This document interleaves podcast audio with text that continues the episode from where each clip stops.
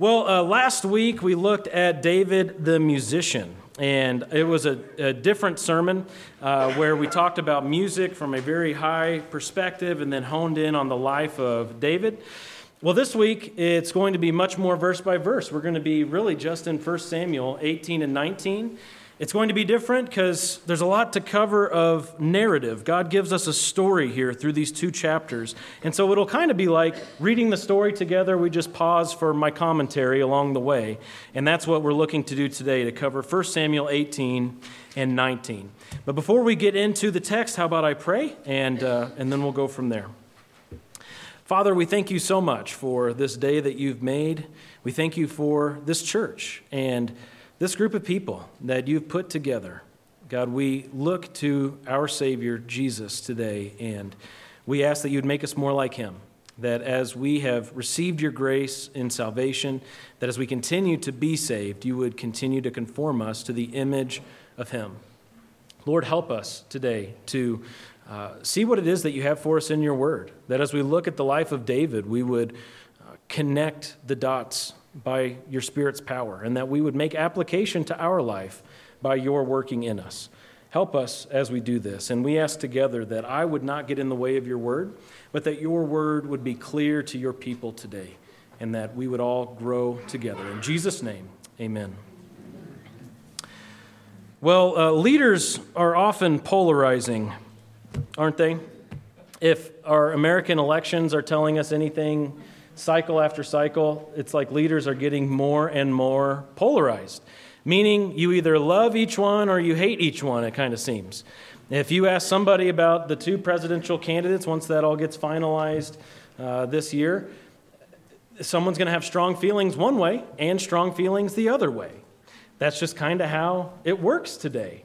And even though it feels like it's getting uniquely worse and worse, it's really not the first time in history that that's happened. In fact, I would say uh, America has been exceptionally unique in many ways through its history, where we haven't always fought with each other over leaders.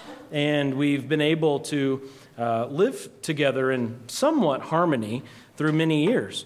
Um, now things do seem to be going back in a more common direction when you look at world history and how these things tend to go. But leaders, just by the nature of the position, are often polarizing, not through any effort of their own, just based on the fact that they're leaders and have opinions. They're very polarizing. And as we look at the life of David, as we know, David is on his way to becoming king. He's not yet king, but he's on his way. He may appear quite polarizing, that in his time, you either love David or you hate David, and it was 50 50. And that, but that's not really the case. David really only had one enemy.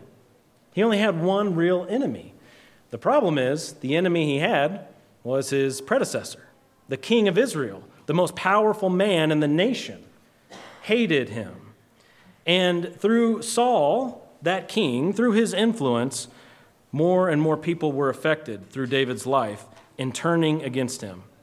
Well, we've seen David as a musician, and we've seen him as a warrior, he was essentially an unknown shepherd boy from Bethlehem. But now that we've looked through a little bit of his story and we've seen him defeat Goliath and we've come here to this place, 1 Samuel 18, we now see him with some popularity and with some prominence and with some respect and power. And it's so true that if you want to learn about a man, or if you want to learn about yourself, see how popularity and power is handled. I think we all know those people who a little bit of authority has gone straight to their heads. Well, if you want to see what a man is really like, give him some power, give him some authority. And in this context, in David's life, as he is gaining in power and popularity, his real training begins. Eugene Merrill, in his commentary on this, summed it up this way David, he had learned responsibility and courage by confronting and slaying wild beasts that threatened his flock. He had learned to play the harp, a skill that would make him sensitive to the aesthetic side of life, and that would help him compose the stirring psalms which extol the work of the Lord, extol the Lord himself, and celebrate his mighty exploits.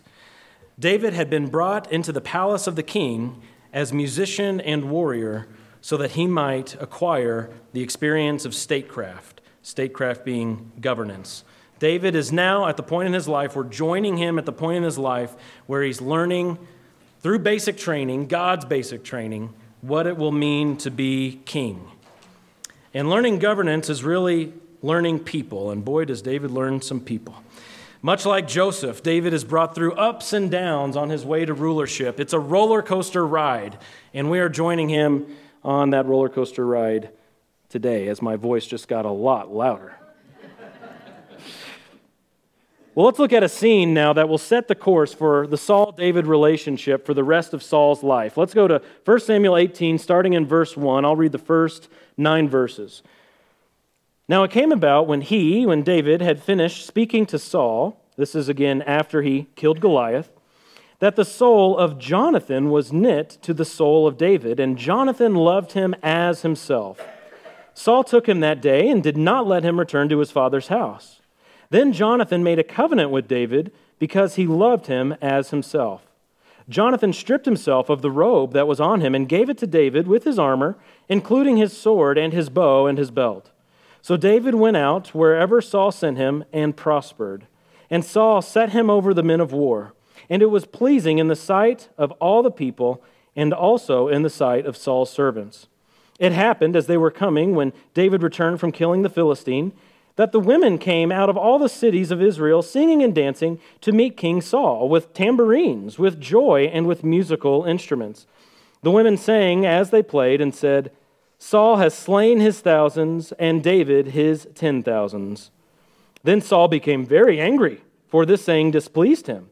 And he said, They have ascribed to David ten thousands, but to me they have ascribed thousands. Now, what more can he have but the kingdom? Saul looked at David with suspicion from that day on. So, what we're dealing with here is a, a jealous king. We have a jealous king in charge of Israel. Now let's go back and look at verse 5 that I just read. This jealous king, though he was very envious for all the power and wanted all the authority and all the attention and all the popularity and all the prominence, he could not help but notice that David was very prosperous. It was just undoubtedly true that David was a very effective man. When it came to going out in war, when it came to seeking victories for Israel, David was the guy you wanted leading. He was undefeated. He was made for leadership. And that's exactly what it says in verse 5 where wherever Saul sent him, David went and he prospered. So Saul set him over the men of war. Everywhere David went, prosperity followed him. And the second half of verse 5 shows us that the people agreed. It was a no brainer. Everyone said, Yeah, that's a really good choice. David is out there making Israel great again, you could say. And he was so popular and so effective that they wrote a song about him. He has slain his tens of thousands. Saul, of course, only slaying thousands. It was a very famous song. It was a popular song. We'll find out later in 1 Samuel that even the Philistines knew this song. It was like a number one hit of the day. So every time Saul turned on his radio, there's that song again just grating at his nerves. So Saul was angry. Look at verse 9 again. Saul was angry. He was displeased, and he looked at David with suspicion from that day on. That really sets the course for this relationship. Saul was very threatened as the king. That's because he was very fleshly as the king. He was a very worldly king. He wasn't a godly king. He was thinking only in terms of the flesh.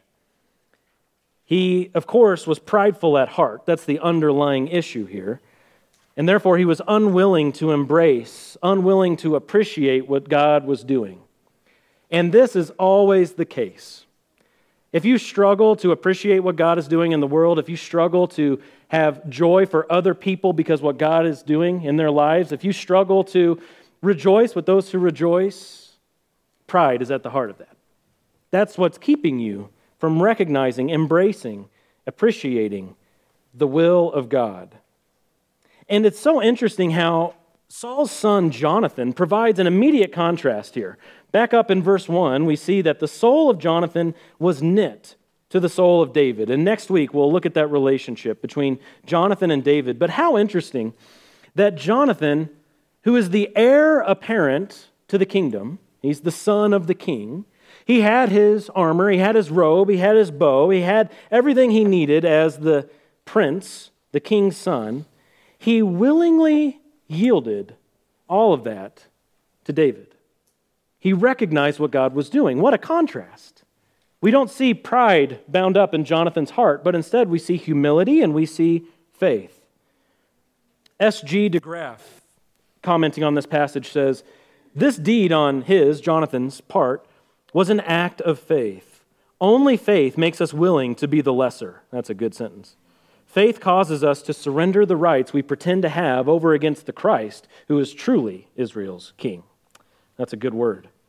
Well, the prideful and emotional King Saul takes things from bad to worse as he continues living on feelings. Let's pick it up in verse 10 and see where he goes from there. Verse 10, it says, Now it came about on the next day that an evil spirit from God came mightily upon Saul, and he raved in the midst of the house while David was playing the harp with his hand as usual, and a spear was in Saul's hand. Saul hurled the spear, for he thought, I will pin David to the wall. But David escaped from his presence twice. Now Saul was afraid of David, for the Lord was with him, but had departed from Saul. Therefore, Saul removed him from his presence and appointed him as his commander of a thousand, and he went out and came in before the people. David was prospering in all his ways, for the Lord was with him. When Saul saw that he was prospering greatly, he dreaded him. But all Israel and Judah loved David, and he went out and came in before them. Well, back up in verse 10, we see that this spirit returns. We've encountered this spirit before an evil spirit from God. And before, I've given you a couple of options for how you can interpret that. But I believe this is a demonic spirit. I believe that there's a demonic spirit that has been under God's control, being sent by God to torment this king that God had rejected. God ordered the spirit to terrorize his reject. You see, Saul had rejected God already by disobeying him. You remember that whole to obey is better than sacrifice stuff? Saul disobeyed God. He didn't kill all the Amalekites. He didn't completely wipe out, as God had said, all of the Amalekites. But instead, he did what he thought was best, and in so doing, he rejected God himself. Well, now we see from that moment forward that God rejected Saul. Saul is king of God's nation, but he's living under God's judgment as a reject of God. This is a very weird situation, isn't it? This is God's people, Israel. This is God's nation, and this king was appointed by them. And yet, God has rejected him. Let's go back to chapter 15, just a page or two here in 1 Samuel, chapter 15, starting at verse 22. This is where Samuel confronted Saul about his disobedience. 1 Samuel 15, verse 22, and we'll read down through verse 26. It says, Samuel said, has the Lord as much delight in burnt offerings and sacrifices as in obeying the voice of the Lord?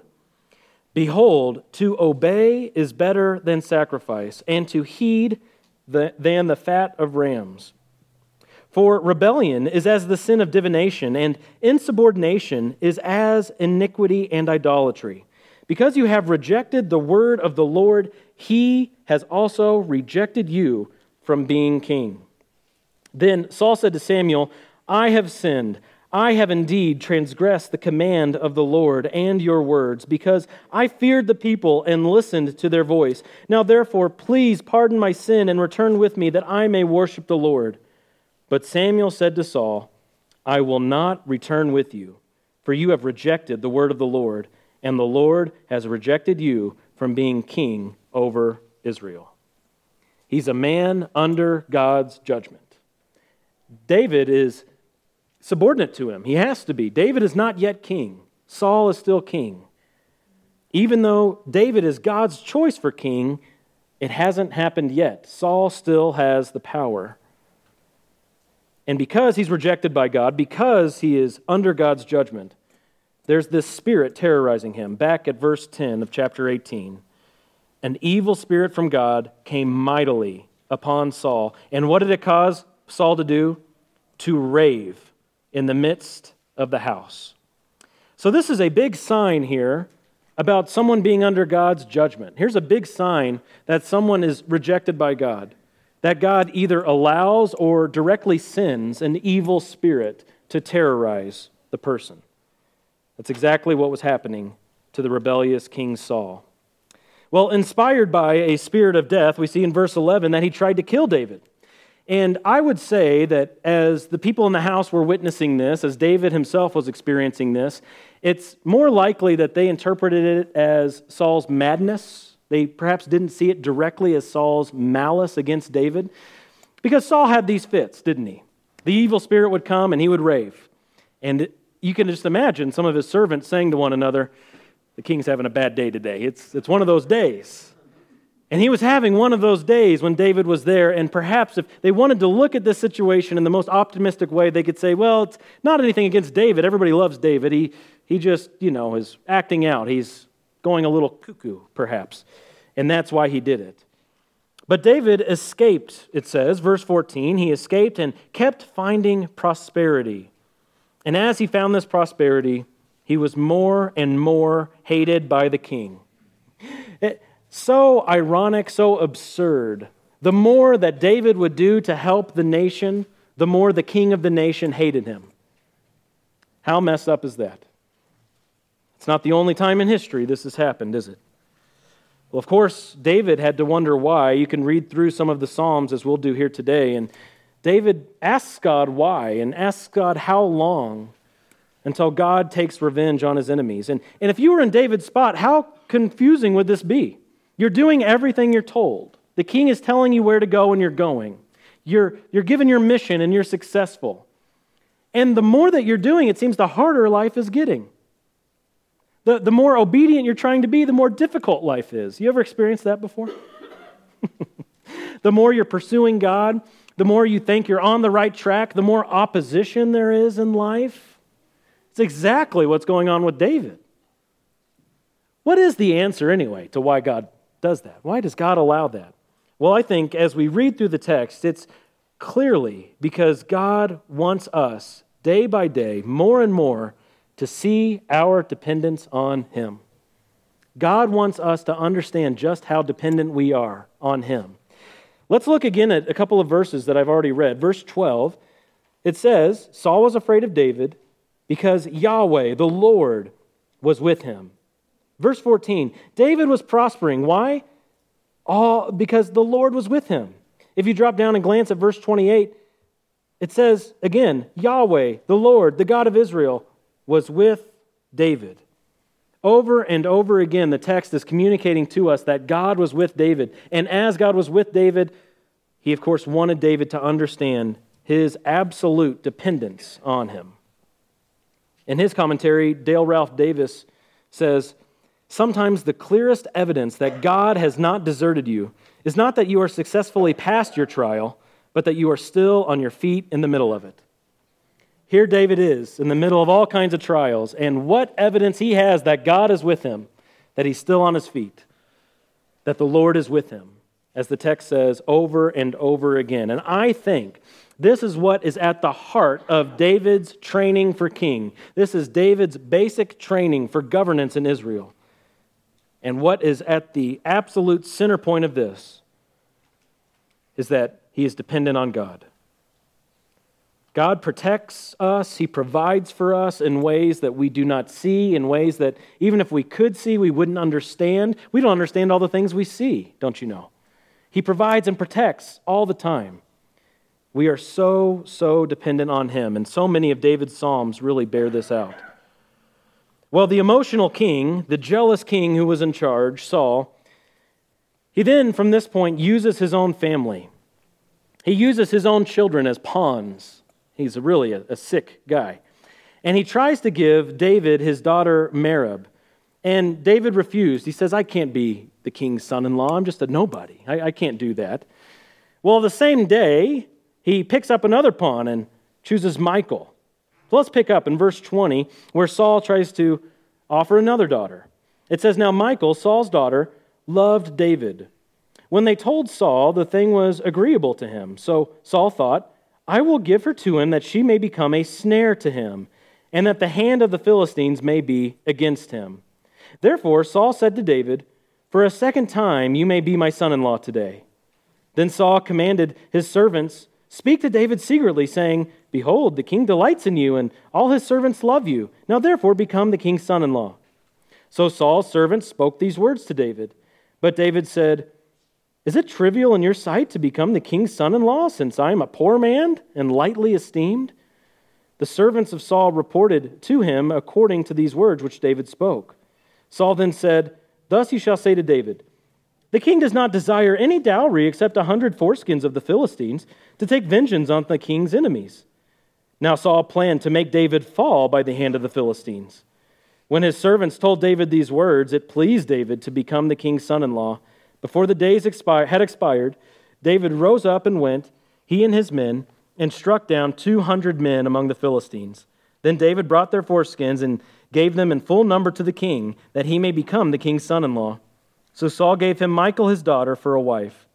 When Saul saw and knew that the Lord was with David and that Michal, Saul's daughter, loved him, then Saul was even more afraid of David. Thus Saul was David's enemy continually.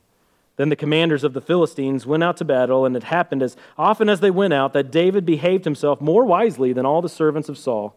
So his name was highly esteemed. Oh my, what a weird, weird guy, huh? What a strange guy Saul was. Well, let's back up a bit and just go to chapter 17. Let's look at one verse in chapter 17 that shows that Saul is going about this all wrong. In verse 25 of 1 Samuel 17, when Goliath was still out beating his chest against Israel, remember David was asking the men of Israel, what, what should be done whenever someone kills this Philistine? And the men answered and said in verse 25 of chapter 17, they said, um, The men of Israel said, Have you seen this man who is coming up? Surely he is coming up to defy Israel. And it will be that the king will enrich the man who kills him with great riches, and will give him his daughter, and make his father's house free and Israel. That was Saul's word before. There was not to be a dowry, there was not to be a bride price for David for killing the Philistine. But how good is Saul's word anyway? We're finding out that, like a, a share of Enron a number of years ago, Saul's word is not worth much, is it? Maybe like a vote in Maricopa County, it's just not worth a lot. Well, so since Saul couldn't kill him, David, Saul led him to the Philistines, it says in the text I just read. He was to go and earn his dowry by getting a hundred foreskins of the Philistines. That was the price that was set. Whoops, that didn't work, did it? It says that David turned in his assignment early, before the days had expired, and he did twice as much work as the teacher had directed. Everywhere he went, David prospered. He didn't kill 100 Philistines, he killed 200 Philistines. And ignoring the purposes of God and ignoring God himself, what does verse 29 tell us? In reaction to all of that, Saul was even more afraid. Shouldn't God's people like rejoice at something like this? Shouldn't all of Israel and the king leading them have been celebrating the goodness of God, the faithfulness of God? Saul grew more afraid, and he was David's enemy continually, it says. Well, this is just irrational. But don't you know that fighting the will of God is irrational, isn't it? And it usually shows itself. You want to know if someone's fighting the will of God? It usually shows itself by irrationality. When we reject God and we reject God's will and we reject God's word and we reject God's promises, we are eventually reduced to utter absurdity. Our lives are a contradiction. We make excuses that aren't really excuses. We feel things and we act out in certain ways that go totally against the way we were designed to feel and act. It's irrational, totally irrational, to fight the will of God. And anybody who does fight the will of God, anybody who pushes back against the creator of all things, should really be rebuked. Rebuked by the word of God rebuked by the authoritative voice of God who has made them and called that person. Let's look at Psalm 2. You don't have to turn there. Psalm 2, the second psalm of that 150 song songbook, was written by David. And he goes into this very issue. We read through this last week. David asks the question Why are the nations in an uproar and the people devising a vain thing? The kings of the earth take their stand, and rulers take their counsel together against the Lord and against his anointed. You think Saul was in David's mind here? I would say so. He experienced this firsthand. They're against God and his anointed, saying, Let us tear their fetters apart and cast away their cords from us. Who sits in the heavens, he who sits in the heavens laughs, the Lord scoffs at them. And down in verse 10, he writes, Therefore, O kings, Show discernment. Take warning, O judges of the earth. That's the rebuke. That's the call that goes forth, not only to all people, though it does apply to all people, but it goes forth especially to rulers and kings who are fighting the will of God. Refusing to embrace the reality of God, refusing to embrace the reality of the will of God truly does reduce people to absurdity. And in the case of kings, in the case of rulers, it can reduce entire nations to absurdity. You look around in our nation, you look around in other nations and wonder, this is insane. How is this happening? We're rejecting God. We're rejecting the will of God. We're rejecting the word of God. We're rejecting the promises of God. We're being reduced to utter absurdity. We're being reduced to irrationality. Down is up and up is down. Bad is good and good is bad. And it will not last. It will not last. So David is living in a very confused nation because their leader is utterly, utterly confused in his fear. Well, he gets more direct in his strategies. Let's look down at chapter 19, verse 1. It says, Now Saul told Jonathan his son and all his servants to put David to death. But Jonathan, Saul's son, greatly delighted in David. Well, so now Saul has moved to just a direct hit order.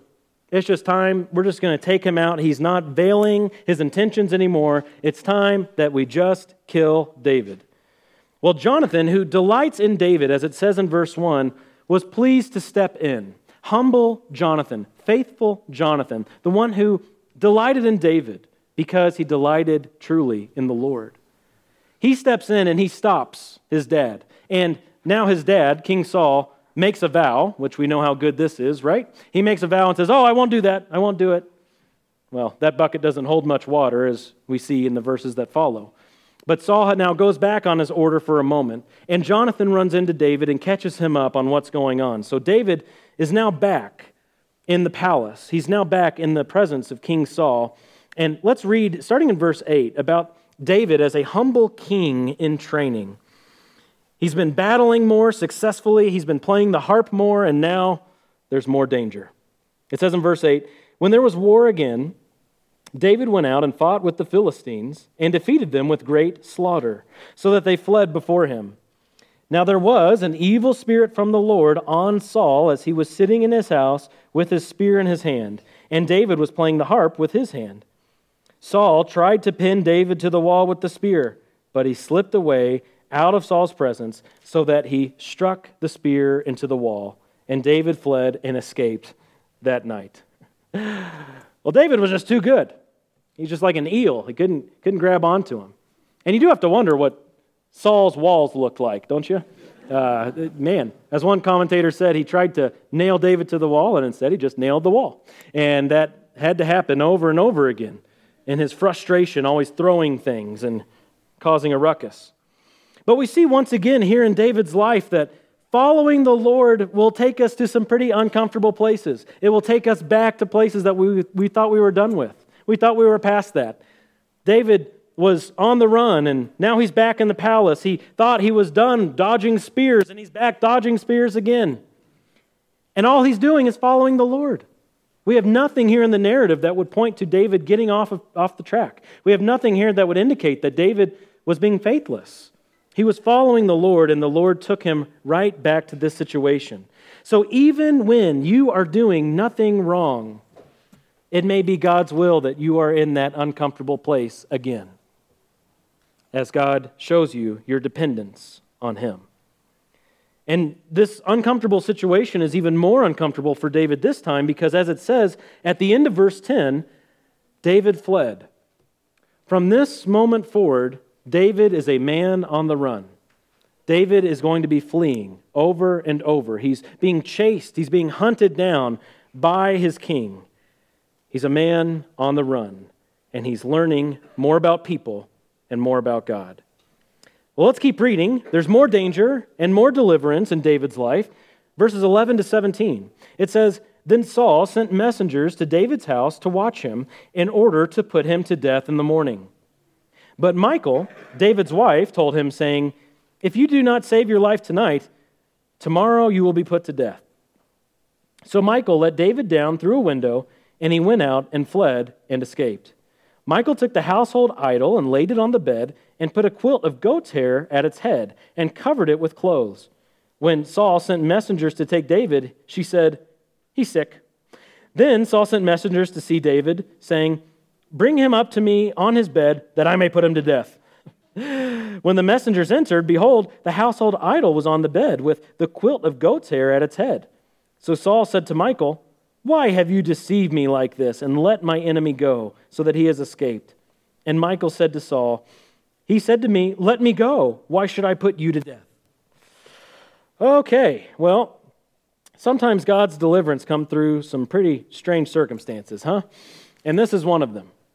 And isn't it interesting? It's another one of Saul's children. In this chapter, we have two of the king's children running cover for the king's enemy. And the king's enemy is the protagonist in the story. It's just all kind of out of balance from the way it should be. And I think God wants us to see that in the story. This isn't how it's supposed to be. But this is what pride does, this is what sin does. Well, Michal, another one of Saul's children, helps David, even with lies, even with her lying. And I wouldn't advocate helping God's people the way she does. I wouldn't advocate having a household idol the way she does either. What was that household idol doing there? Well, it's just a part of dealing with fallen people, isn't it? But David is delivered by God's power. And what's really amazing about some events like this in David's life is that the story doesn't end there. Even though in 1 Samuel we move on to the next thing, we can actually turn to the book of Psalms and see David's commentary on this situation. So keep your finger here, but turn with me to Psalm 59. Turn forward in your Bible to about the middle of your Bible. And Psalm 59 is the psalm that David wrote right after this incident. David, of course, as we've established, had a musical instinct. And the heading above Psalm 59, verse 1, it says that this is a Mikhtam of David. We talked about Mikhtams last week a little bit. It's a Mikhtam of David when Saul sent men and they watched the house in order to kill him. So, this is a very early psalm of David from that time in his life. And I'm going to read through all 17 verses. Listen to David's inspired heart pouring. Deliver me from my enemies, O my God. Set me securely on a high way from those who rise up against me. Deliver me from those who do iniquity, and save me from men of bloodshed. For behold, they have set an ambush for my life. Fierce men launch an attack against me, not for my transgression, nor for my sin, O Lord. For no guilt of mine, they run and set themselves against me. Arouse yourself to help me and see. You, O Lord God of hosts, the God of Israel, awake to punish all the nations. Do not be gracious to any who are treacherous in iniquity. Selah. They return at evening, they howl like a dog, and go around the city. Behold, they belch forth with their mouth. Swords are in their lips, for they say, Who hears? But you, O Lord, laugh at them. You scoff at all the nations. Because of his strength, I will watch for you, for God is my stronghold. My God, in his loving kindness, will meet me. God will let me look triumphantly upon my foes. Do not slay them or my people will forget. Scatter them by your power and bring them down, O Lord, our shield. On account of the sin of their mouth and the words of their lips, let them even be caught in their pride, and on account of curses and lies which they utter. Destroy them in wrath, destroy them that they may be no more, that men may know that God rules in Jacob to the ends of the earth. Selah. They return at evening. They howl like a dog. They go around the city. They wander about for food and growl if they are not satisfied. But as for me, I shall sing of your strength. Yes, I shall joyfully sing of your loving kindness in the morning, for you have been my stronghold and a refuge in the day of my distress. O oh, my strength, I will sing praises to you, for God is my stronghold, the God who shows me loving kindness. What an amazing song. And he wrote that after he had to go out of his own window, as he had to run away from his own house his own kitchen. He had, to, he had to leave everything that was comfortable to him. He was on the run, and he says, As for me, I will sing praises. I will sing praises to the God of Israel. Well, if you thought that story was a little strange, this chapter gets even stranger. David is on the run. Where would he go? He goes to his trusted mentor, Samuel. And this is the last passage in 1 Samuel that we'll look at this morning. And this is a weird one. I'm just telling you. Buckle up, prepare yourself. It's pretty weird. He seeks Sam, Samuel, his trusted mentor, who was a refuge that just could not help this time. And let's read about how this all went down. Verse 18 Now David fled and escaped and came to Samuel at Ramah and told him all that Saul had done to him. And he and Samuel went and stayed in Naioth. It was told Saul, saying, Behold, David is at Naioth in Ramah. Then Saul sent messengers to take David, but when they saw the company of the prophets prophesying, with Samuel standing and presiding over them, the Spirit of God came upon the messengers of Saul, and they also prophesied. When it was told Saul, he sent other messengers, and they also prophesied. So Saul sent messengers again the third time, and they also prophesied. Then he himself went to Ramah and came as far as the large well that is at Secu. And he said, and he asked and said, Where are Samuel and David? And someone said, Behold, they are at Naioth in Ramah. And he proceeded there to Naioth in Ramah, and the Spirit of God came upon him also, so that he went along prophesying continually until he came to Naioth in Ramah. And he stripped off his clothes, and he too prophesied before Samuel and lay down naked all that day and all that night. Therefore, they say, is Saul also among the prophets? Woo! All right, well, interesting, interesting story. What we have here is basically Saul and his servants being trapped by the Holy Spirit. They're like flies going into honey. You know, they say you catch more flies with honey than vinegar. Well, here, here's an example of the sweetness of God, the, the Holy Spirit of God, with the amazing power of prophesying that he gives, catching Saul and his servants. And that is just so, so interesting. Again, Dale Ralph Davis, in his commentary, says the means of deliverance must never eclipse the source of deliverance. And sometimes the deliverer makes that point abundantly obvious.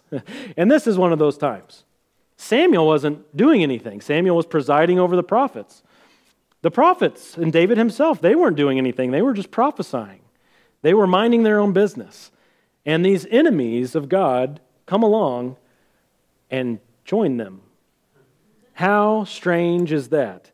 They start prophesying because of the work of the sovereign Spirit. It says there in that passage I just read that Saul stripped himself of his royal garb and it's possible that he was not nude, but that naked here has reference to without his royal garb, without his kingly clothes. And he laid that aside, just like his son Jonathan did. Now Saul did, but he was forced to by the Spirit. And David, of course, in light of all this, was very confused. If we just dip our toe into chapter 20, look at this. Ch- chapter 20, verse 1. David fled from Naioth and Ramah and came and said to Jonathan, What have I done? What is my iniquity and what is my sin before your father that he is seeking my life? Very natural questions that this roller coaster just keeps going.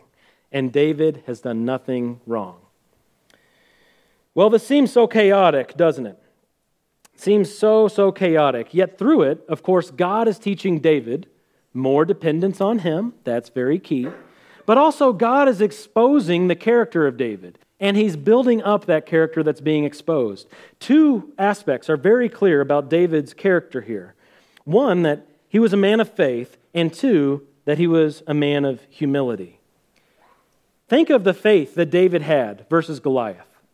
It took so much faith to step out against that Philistine. And the faith that he had in that situation has not been depleted through all of this. Through that experience, David has maintained that faith. And through this roller coaster ride with the king, he keeps looking to the one who is with him. Yahweh is with him. God prospered him in all of his ways. God was with him. And because of all of those evidences, David couldn't help but have faith in the God of Israel. And yet we see great humility too. And these two things do go together. If you're a person of great faith, you will likely have great humility, and vice versa. His humility is seen in that he respected Saul. He went back to the palace after the spear was thrown at him. He knows that Saul doesn't like him. Comments have been heard, and yet he stays in his presence. He remains quiet. David doesn't protest for his rights outside of the king's hall, but instead he goes in and serves the way he's been commanded to serve. He considered himself not worthy to be the king's son in law. He says, I am lightly esteemed. The one who's on the radio, the one who killed Goliath, who has slain his tens of thousands, David is lightly esteemed. I almost hate to make the comparison, but I'm going to. It's like the Taylor Swift of his day. that popular, that popular, always on the radio. He was very highly esteemed. It said so, as we read at the end of chapter 18. David was highly esteemed, and yet he considered himself lightly esteemed. What a humble and faithful man. But I don't want us to end there today. I don't want to stop there. It would be, you know, possible to stop there and to say David was awesome. But I don't think David would want us to stop there either. Because David was surpassed in these character traits by his son. And I don't mean Solomon. I mean the capital S, Son of David. The Son of David, Jesus Christ, the Son of David who saves us. And if we desire to emulate to any degree the faith that David had, the humility that David had, we don't look to David. Because as you keep reading the story, David's going to fail you. David was not a perfect man. He has some sins that come to the surface that we'll see as we go through this sermon series. But if you look to David's son, if you focus your attention on the son of David, you will be able to grow in faith. You will be able to grow in humility because Jesus himself had these qualities. And unlike David, Jesus knew what he was going to face through life, and he willingly went through it. Jesus knew that there was a cross waiting for him, and he willingly went to that cross in obedience. And the end of Jesus' obedience is salvation for us. Not a kingdom for Israel, but salvation for us. We are the benefactors of what Jesus has done in his death and resurrection. I'll read to you 1 Peter chapter 2, starting at verse 21, and, and consider these words. Really dwell on these words of Jesus' character. For you have been called for this purpose, since Christ also suffered for you, leaving you an example for you to follow in his steps, who committed no sin nor was any deceit found in his mouth. And while being reviled, he did not revile in return. While suffering, he uttered no threats, but kept entrusting himself to him who judges righteously. Verse 24, very important verse. And he himself bore our sins in his body on the cross, so that we might die to sin and live to righteousness. For by his wounds you were healed. Truly man and truly God, Jesus entrusted himself perfectly to the only God. He, too, of course, was a polarizing person who caused division. People didn't know what to do with him. Some people embraced him, other people were dead set against him.